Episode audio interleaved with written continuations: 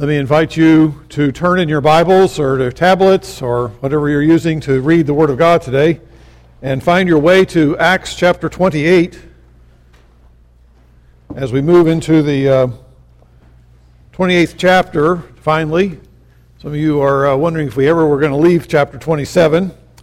But uh, yes, we are forging ahead here. And uh, with just the background of what, where we are in this book, um, this is a book written by Luke, uh, his second book of the New Testament, and we have just completed the harrowing journey that Paul made from uh, the Caesarea, where he was held for two years in prison. Now he's on a ship, and he just uh, survived a shipwreck, uh, having made it to an island uh, south of Italy. He's trying to get to Rome. He is a prisoner and we pick it up in chapter 28, verse 1.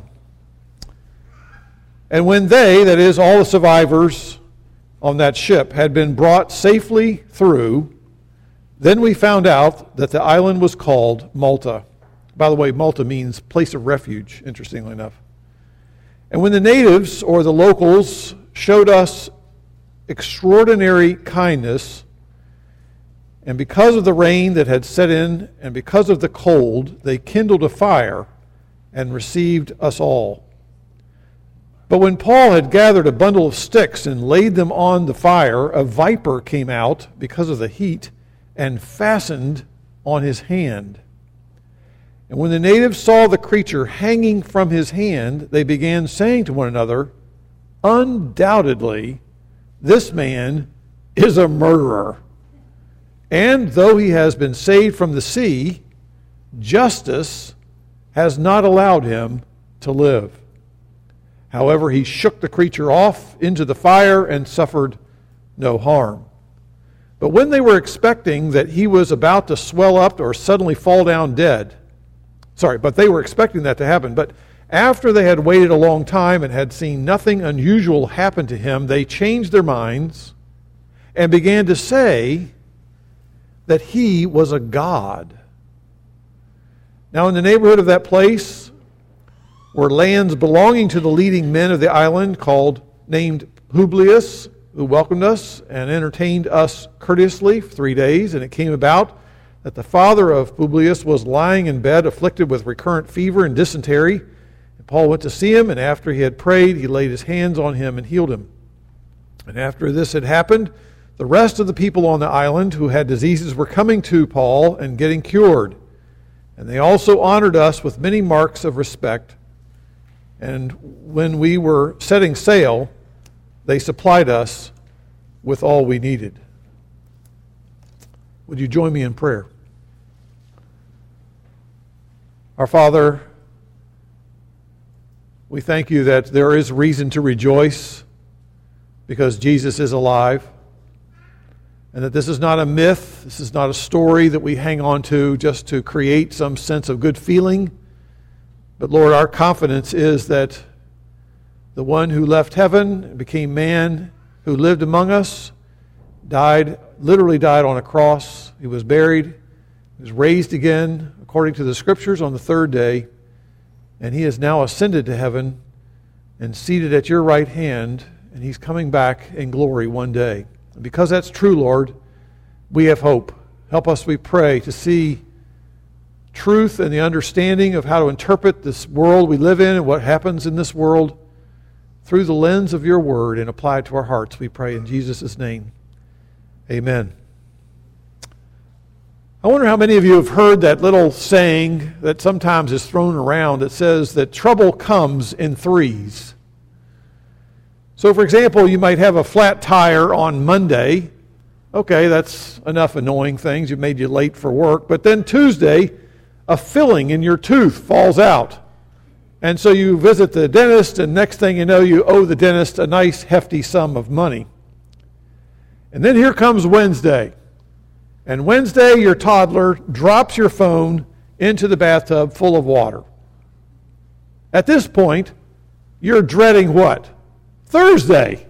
Who wants to go to Thursday at this point with all those things going on? And if you're like most people, the customary response is to try to make sense of these sufferings. You wonder to yourself, what did I do to deserve this? And it's usually followed by a time of reflection when many of us are tempted to compare our lives with the lives of other people.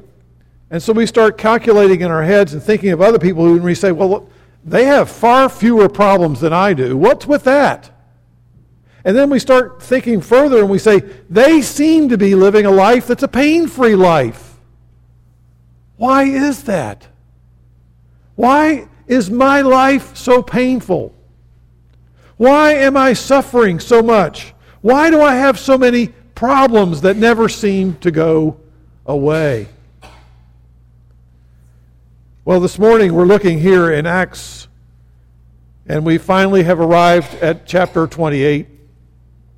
And interestingly enough, we have had a number of chapters devoted to watching unfold problem after problem for the Apostle Paul, this missionary church planter. He is a godly man, and there's no recording in the text that would indicate that he is like Jonah, you know, doing the opposite of what God wants him to do. There seems to be an implied sense that he's following the leading of the Holy Spirit, and he was unjustly arrested in Jerusalem. He had many legal trials in which he set forth his case. Nothing set him free. He's still imprisoned wrongly. And this step of being wrongly imprisoned has been further complicated because he appeals to Caesar to make his final case to say, This is not, I'm not receiving justice here, this is not fair. And in so doing, of course, he wants to go to Rome so he can minister there. But that's further complicating his life because the legal authorities decide to travel by ship at a time of the year when there are terrible storms on the seas, and therefore he is drawn into this harrowing trip from Caesarea, which is to the east of the coast of Mediterranean, and he's trying to go to Rome in the west. And for two weeks of desperation out on the seas, tossed about by these relentless stormy waves, and winds. And all of this culminated again with a shipwreck. And so Paul, along with all these other rest of these people, are all floating into shore after a harrowing, awful two weeks of suffering. Two tremendous trials. And now what? A third. Here, all the survivors of the shipwreck arrive when it's rainy, they arrive when it's windy. Obviously, they're freezing. The locals there who are so kind and thoughtful, they have built a fire, they've provided warmth to them. Paul gets involved. Very interesting now. Here's a man in charge, a man with great leadership skills. What does he do? He jumps in, says, Here's a practical need. Let's go find some more firewood so we all can get warm.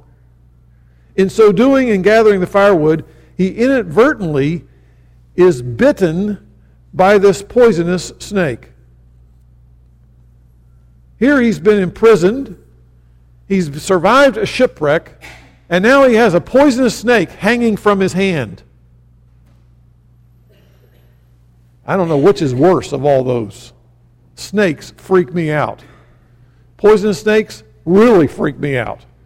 Maybe you're like me.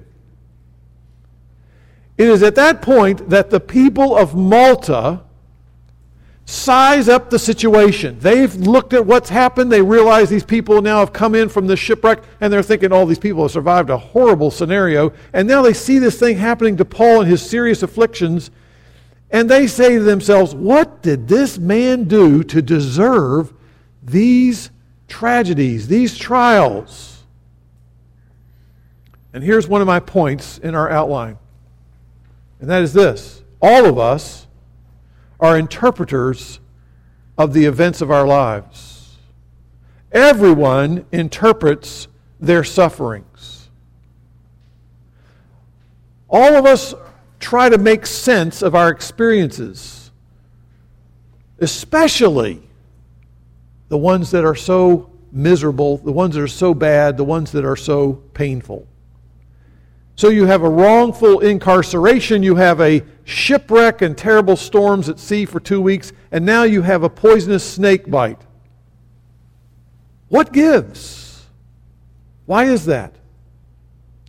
And here are the residents of this island. And again, I don't like the term barbarian. All it just means is they're non Greek speaking. That's all it means. Don't think of people wearing loincloths. These are just people of that society. They're very kind. And they're seeing that here's this man that survives a shipwreck at sea, but he's a prisoner in chains. So they know this guy's obviously, he's a troublemaker.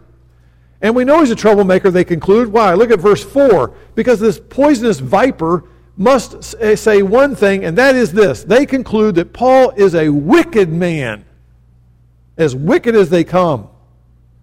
He deserved to die, clearly. That's the conclusion they draw. He must have done some really bad stuff. Now, what have they done there? They've assumed that he's a murderer, and they've assumed that these things are true based on what they have learned of the facts of the story thus far, that his pain and his suffering are interpreted as some kind of judgment that Paul had coming to him. And I would just say this is a fairly common interpretation. We see the same thing happening in one of the earliest books recorded in the scriptures, the book of Job. Here's Job. He suffers not one, not two, but interestingly enough, three tragedies. Each in their own was awful enough to make him probably want to curl up and die. First of all, he loses his wealth, which was immense, so tremendous financial loss. He then sees a, num- a, number of his children die and perish all in one tragedy, and then he loses his health.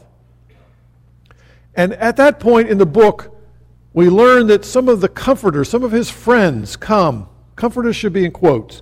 Uh, his friends come and they spend time with him. They sit with him, I must say, which is quite good. For about a week, they don't say a word to him, they just sit with him. But then they start commenting in these long, lengthy observations and interpretations of what they think must have resulted, what, what caused all that's happened now in his life. And they conclude one thing Job, you must have acted in a terribly evil way. Look at what happened in your life.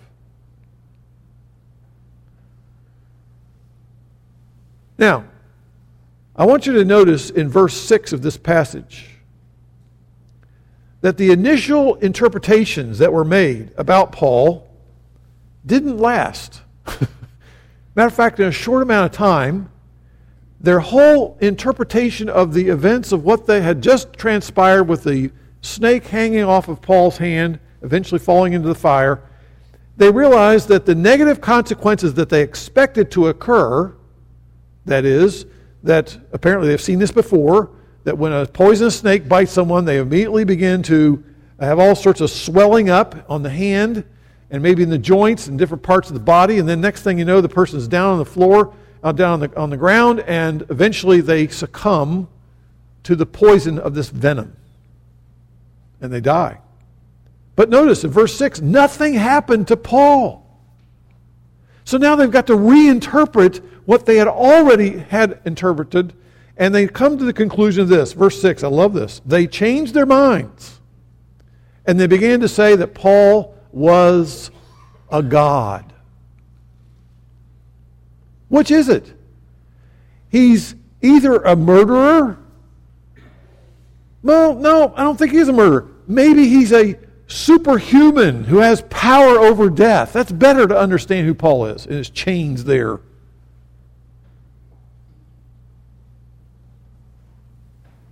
Let's be clear on this. All of us, every single one of us who, may, who are image bearers of God, all of us try to make sense of what happens to us.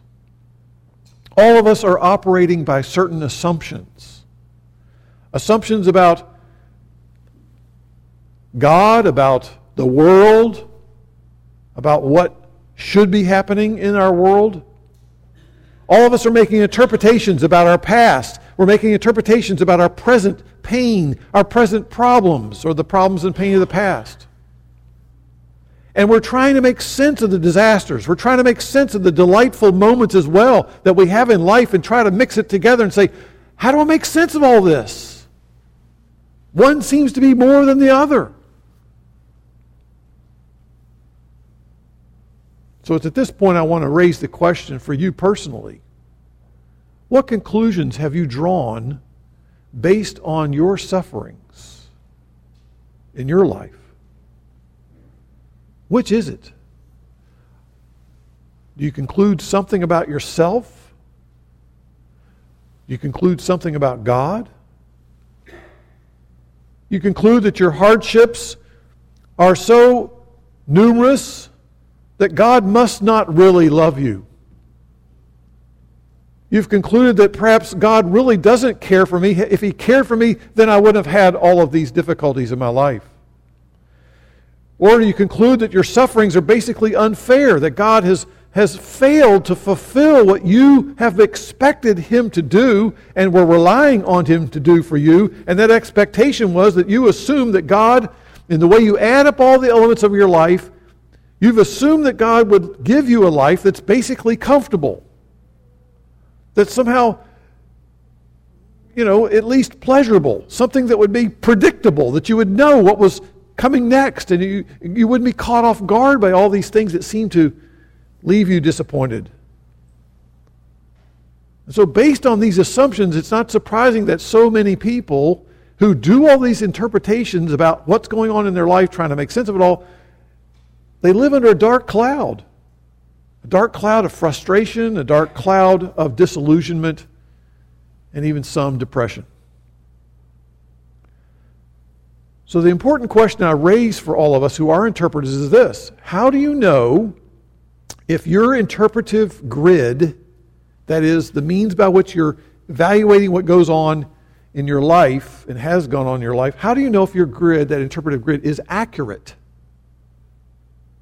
Is there a way that you can make sense of your sufferings that moves us beyond this subjective assumptions that we tend to operate by? That to move us beyond our subjective interpretations to something that's much more objective and, and accurate, 100% accurate?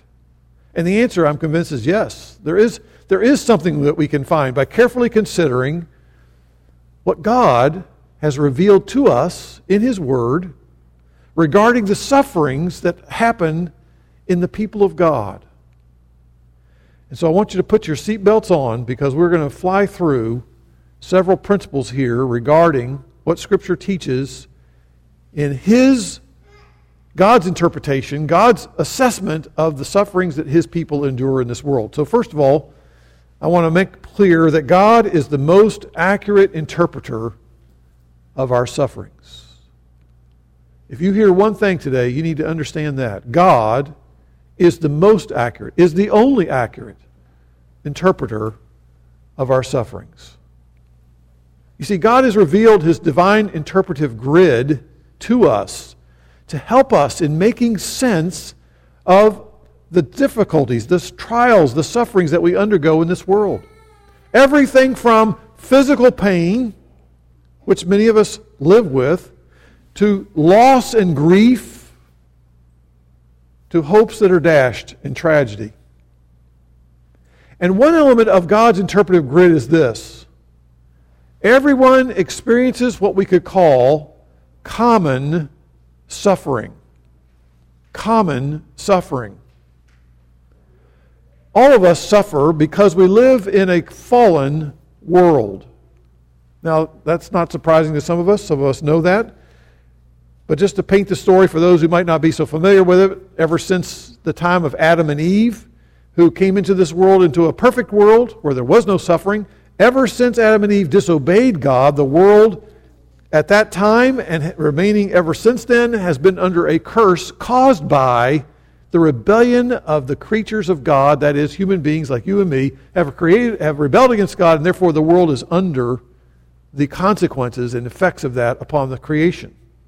And so, all sorts of suffering that I go through in my life, which, by the way, this past week, preaching on suffering, no surprise to me, I'm out walking and I, am trying to uh, go underneath this overhang thing, and I've got my hat on in the morning, so I can't really see how far it is up my head. As I move forward, I go boom right into this metal thing. Got this big knot on my forehead. and really knocked me down. I almost thought I had a concussion. And self induced pain, what can I say? But we live in a, I mean, all of the sufferings that we go through in life, all the sufferings and problems that you go through your life, are due, at least we know this, to the fact that this world is not operating as it was originally designed. And the important passage to understand on this is Romans chapter 8. I don't know if you can find your way there, but Romans chapter 8, verses 19 to 23, is a passage in which the Apostle Paul compares this fallen world order to a woman who is suffering the pangs and the, the discomfort of childbirth.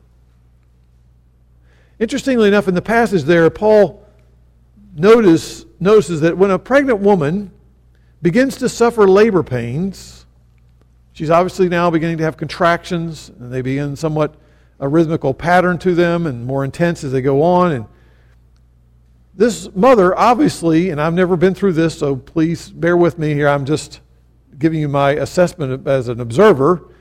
But she's very much longing for this labor to result in a birth sooner than later because she's yearning for this suffering to end and she's longing to hold the baby that she's been carrying all these months.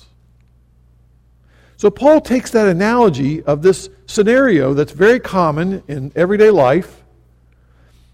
And, and let's be honest, do any of us know a single woman who's ever been through labor pains has ever said to the attending doctor in the birth and delivery room to say, Listen, doctor, can you please pause this? Can we just put a pause on this labor? I want to stay right here for a while. I, I just like to live in this reality for, you know, extended period of time. This is where I want to be. I want to make this my new normal. No, usually she's attacking the doctor or screaming at everybody else, and understandably so. She's suffering. And she knows that this is a period of time in which the suffering is intense, followed by something that will change dramatically, will not remain the same.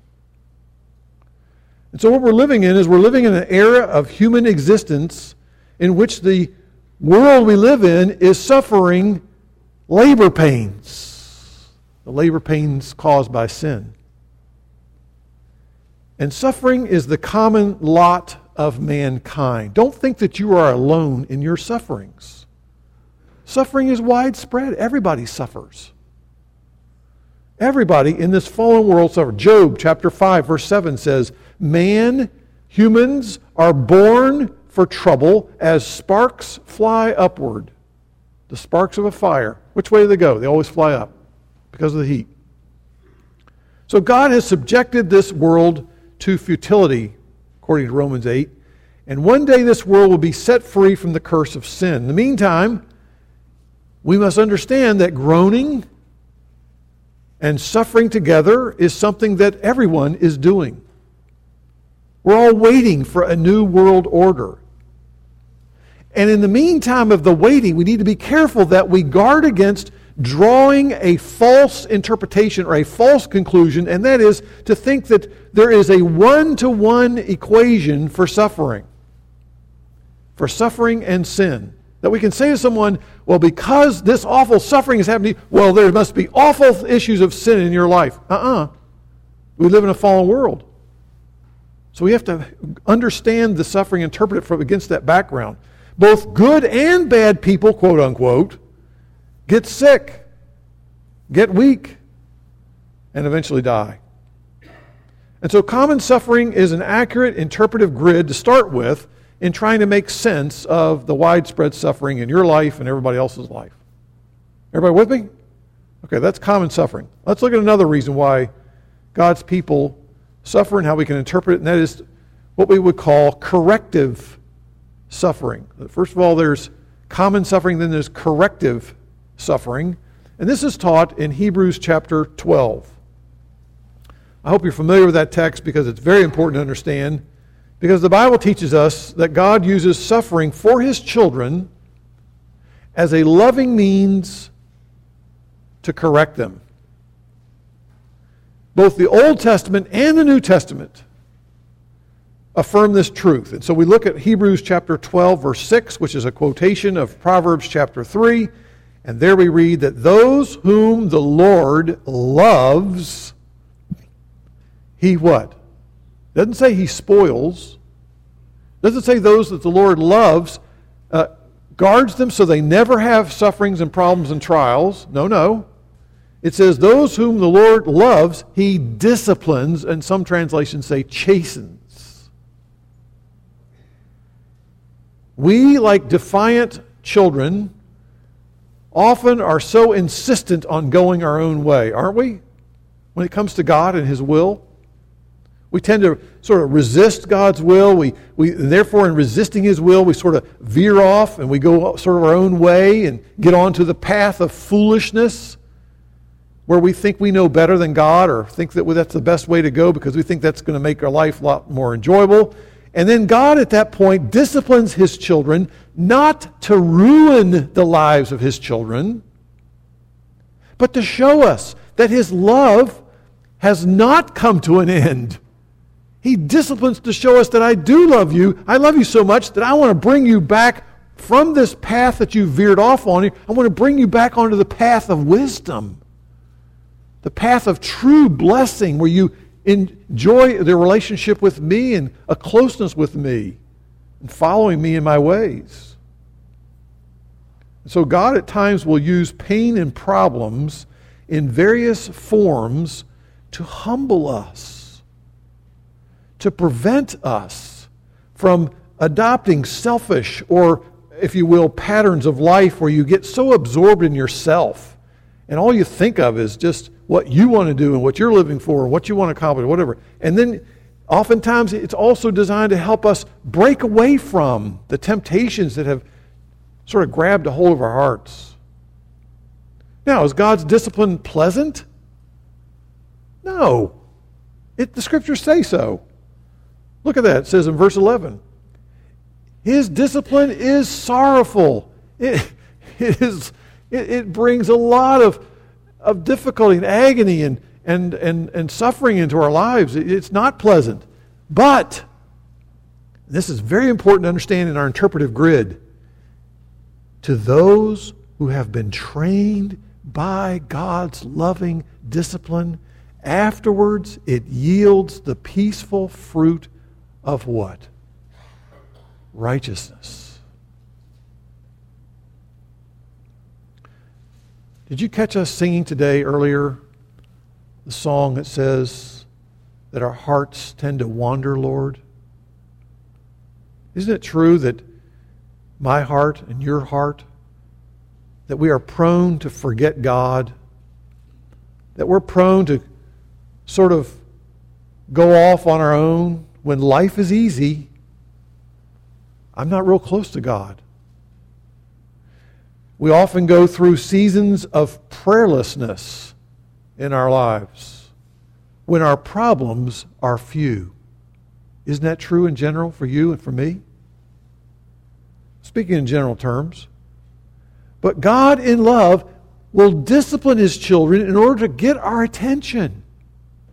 In order to use those times of crisis, use those times of suffering, so that when we are burdened with these difficulties, we are more likely to what? Earnestly be crying out to God in prayer. We're more likely to be saying, God, I need to hang on to your promises. I need to know that you're there. And we're more likely to stay in the Word because we're desperate for hope. Look at Psalm 119, verse 67. I think I've got that in your notes with a bunch of other verses there, but Psalm 119.67, when the psalmist is just remar- reflecting on how remarkable God's word is and wonderful way that God uses the word in his life, he says, Before I was afflicted, or you could say, Before I was disciplined by God in his love, I went astray. I went my own way. I was willful. I was defiant. I was stubborn. But now, having been disciplined, having been corrected, I what? I keep your word. That's corrective suffering. You See, in the storms of life, we are being trained, and that's what I want you to remember. God is trying to train our hearts so that we submit to Him. Trained to tenaciously cling to God, to tenaciously hold on to God's promises, in the same way as a swimmer who gets into this river and he's got his, his little tube, you know, so he's tubing down the river. Well, he disregards the warning signs. It says, don't swim here.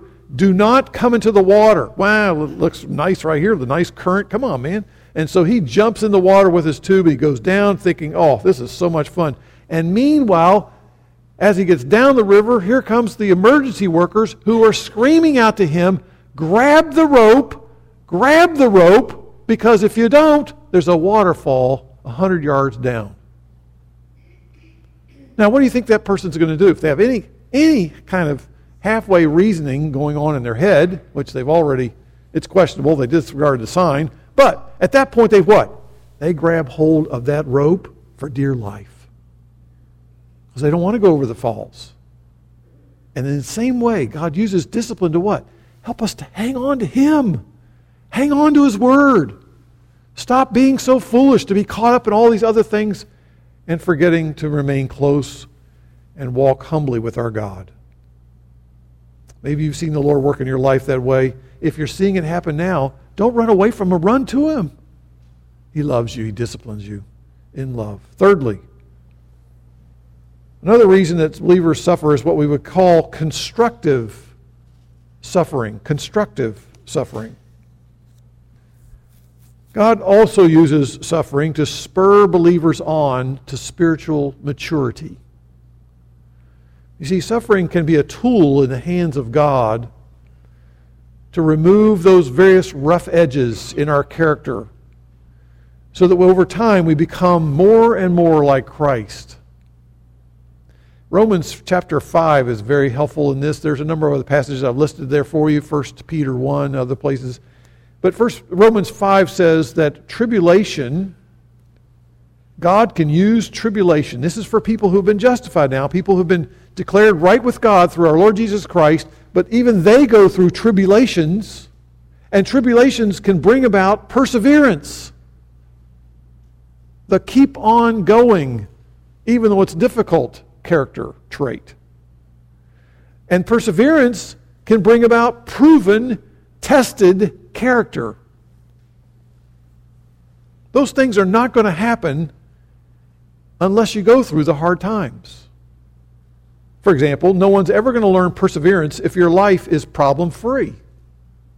If you are a person who receives what you want instantly, instant gratification. Hey, I want this. It's almost like the Amazon, you know, in the spiritual realm. Hey, God, I need this. Okay, boom, it's delivered within an hour. You know, it's like, who needs to trust God? Who needs to learn perseverance?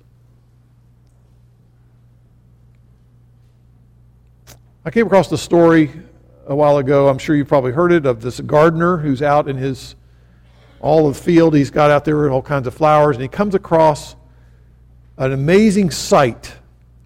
He captures and looks at and becomes mesmerized by this chrysalis that's hanging down, inside of which is now a butterfly that's wiggling around in there, trying to make its escape out of this little shell that it's been in for quite a while.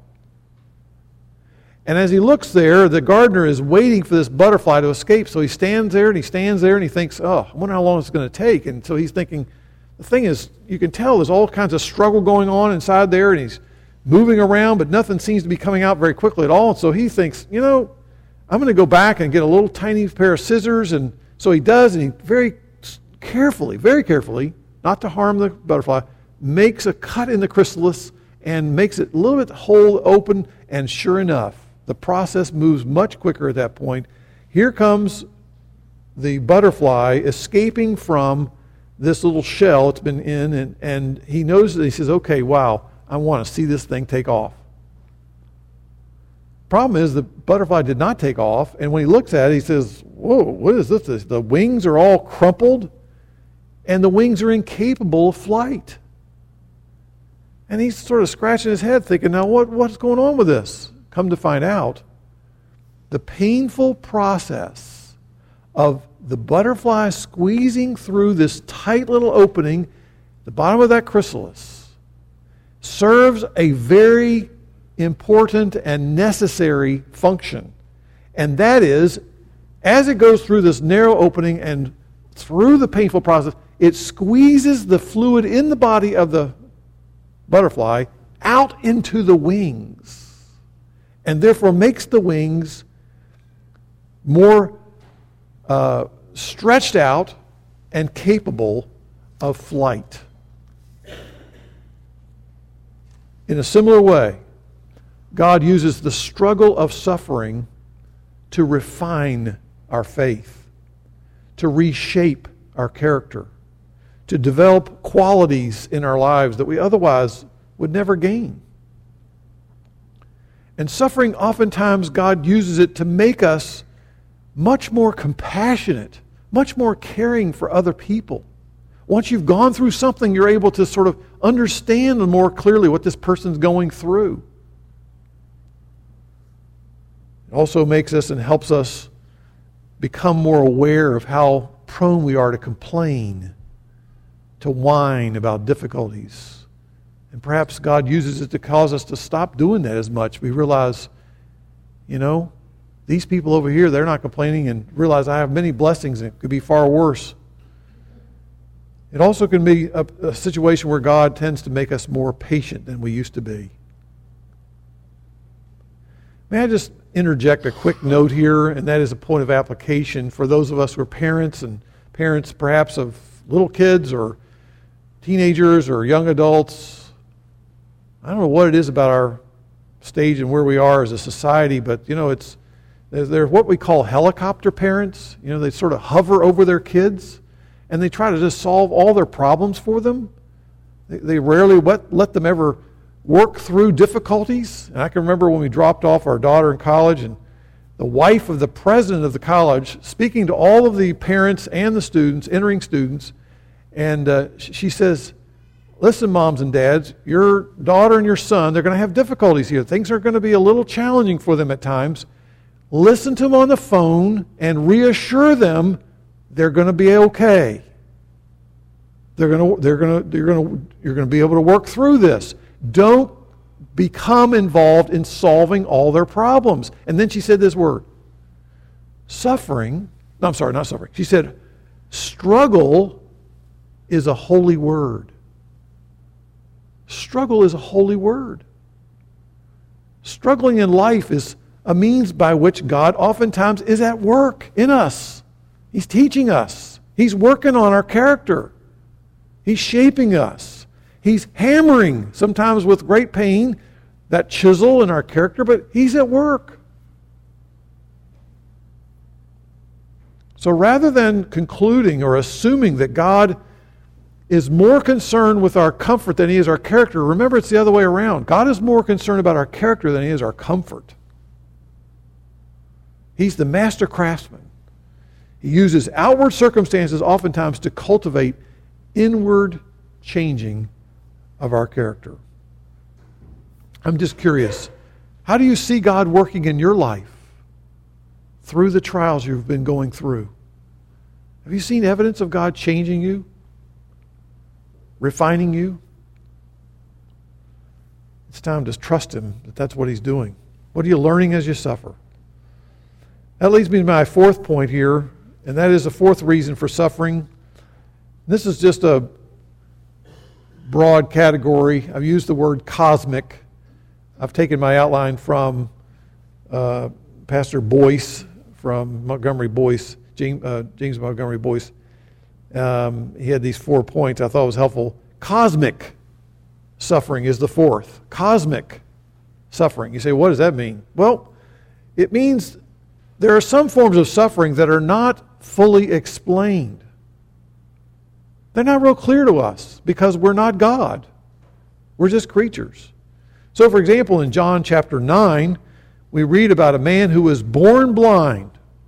And the people around this young man who is, hasn't seen a day in his life, and the people around him are saying, hmm, all right, let's interpret this. his blindness, it's either because he's done something wrong or his parents did something wrong. And Jesus comes on the scene and he's about ready to heal him, but he says, Listen, in John chapter 9, verse 3, he says, This man's blindness was in order that the works of God might be displayed in him.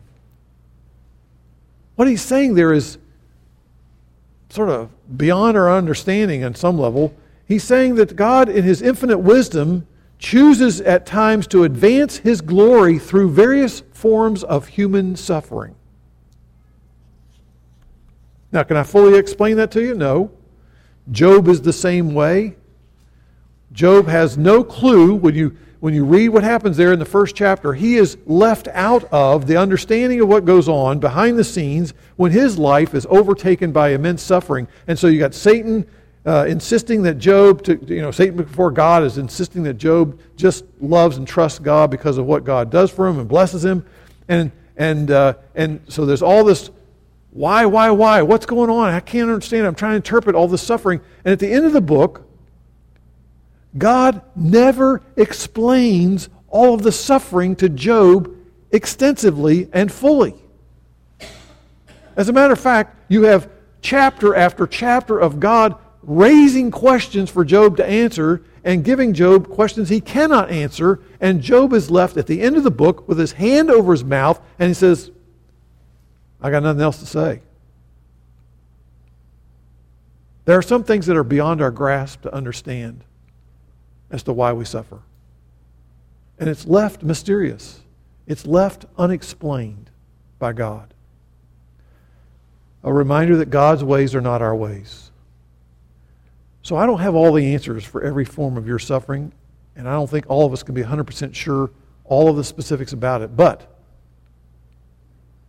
if you're here today and you're still questioning and you're saying, I can't get past it, I can't even think of getting close to a God and thinking I want a relationship with such a God when my life has had so much suffering and pain in it. Please hear me out here. May I call you and urge you to take a moment and to say, before you draw that conclusion and push God away at arm's distance and keep him away, would you just take a moment and say to yourself, how do you interpret the sufferings of Jesus Christ? Because here is Jesus Christ. You say, was he a murderer? Was he an evil, despicable person who committed atrocities?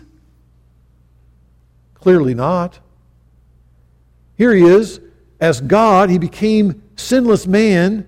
And in love, he enters into this world, a world of suffering, a world that's under the curse of sin. He himself undergoes various forms of suffering. He himself experiences pain and deprivation and mistreatment by other people and injustice. And he, at that point, comes on purpose, offering himself as a spiritual, a person who's undergoing spiritual pain as being separated from his Father and to bear the sins of his people and the penalty that those people deserve. And so here's Jesus enduring intense physical pain so that sinners like you and me might one day be healed and set free from the curse of sin and all this suffering. It is Jesus through his death that he put death to death. And in his resurrection, he brought about hope. He brought about power power to break the curse of sin, the power of sin, the penalty of sin. It is Jesus who, in his suffering, insisted that when he's anticipating what's going to happen at the end of his life, he says, I have to suffer. It, I must suffer. It's the reason I came. You see, God's plan was to provide a remedy for this fallen world.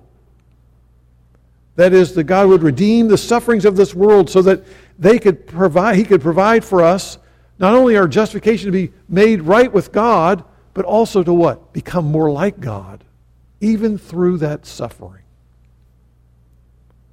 I don't know if you ever read the book, but where, the book by Phil Yancey called Where is God When It Hurts? In the book, he has a number of chapters. He goes through some very remarkable, sad, difficult to read chapters about people who have unbelievably painful forms of suffering in their life. He doesn't provide any answers to the question of where is God in all that suffering until he gets to the final chapter and he says, Where is God when Jesus is suffering on that cross? And his answer is, He's right there. The God of love had his own son suffering. How can you say God doesn't love you? How can you say God doesn't care? Because God himself has entered into the suffering so that he might give us hope and healing and meaning and the proper way of interpreting what suffering serves purposes in your life and mine. Let's pray.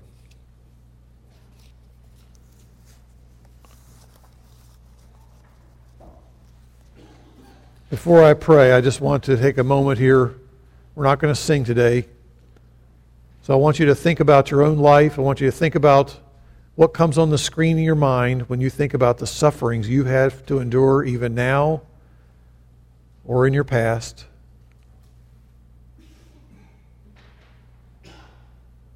And in reviewing those sufferings, I want you to think to yourself is it possible and is it not true that the sufferings you've endured or are enduring fall into the category of one of the things that we've talked about today? that your sufferings are common to man, or they're corrective, or they're actually used by God to build in your life qualities and traits, or perhaps it's cosmic and you will never really know all the reasons. The question is are you willing to trust the Lord, the one who suffered himself for you? to rescue you, to redeem you, to refine you, and to make you his own. I'm sure that I've, my life has not come anywhere close to some of the sufferings that some of you folks have already experienced or what you're going through even now. But I assure you, there's nothing worse than being separated from God and bearing the sins of the world and all the punishment that comes with it. Jesus loves each of you. He gave himself for you. He suffered for you.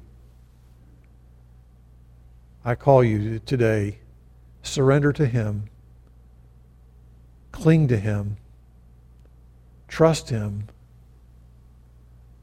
draw close to him, and find life in him in the midst of your suffering. Father, I pray that you would help us to be better interpreters.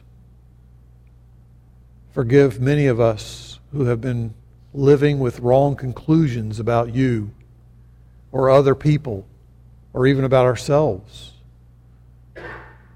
I pray that you would help us to see more accurately from your perspective that some of the mysteries of suffering can begin to make some sense to us if we do so through the lens of faith, learning to trust you.